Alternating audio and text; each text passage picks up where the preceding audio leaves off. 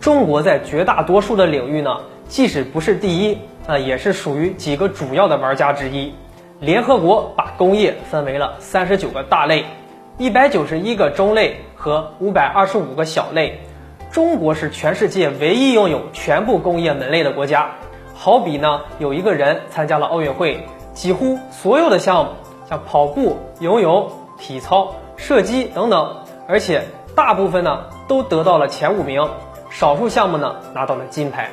可见我国在这几十年的经济发展的成果，大家有目共睹。当然，离真正意义上的强大，我们还需要把所有的领域呢都作为目标。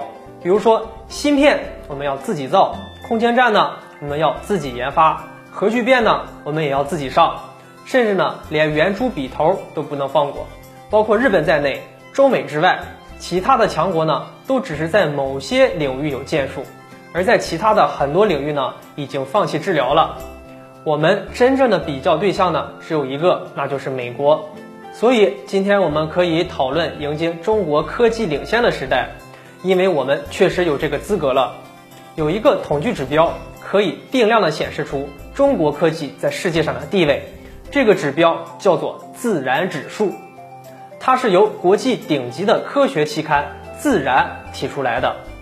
全世界的科学期刊呢有几千上万种，《自然》杂志从中挑选了顶尖的八十二种，通过统计这八十二家一流的期刊上发表的文章来衡量各个国家的基础研究产出，所以这是一个相当客观而且全面的指标。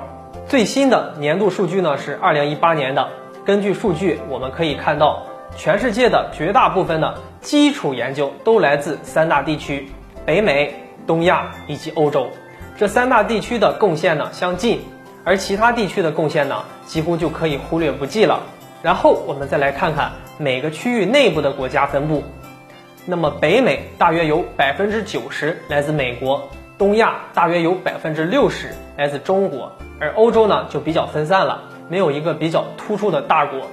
基础研究排在前六位的国家分别是美国、中国、德国、英国、法国、日本。那么美国大约是中国的一点八倍。从我们往下看呢，最接近的就是德国了，它大约是中国的百分之四十。那刚才我们提到的日本呢，它大概是占中国的四分之一。看到这样的格局呢，我们就可以明白了。在美国眼里呢，只有中国才是真正的挑战者。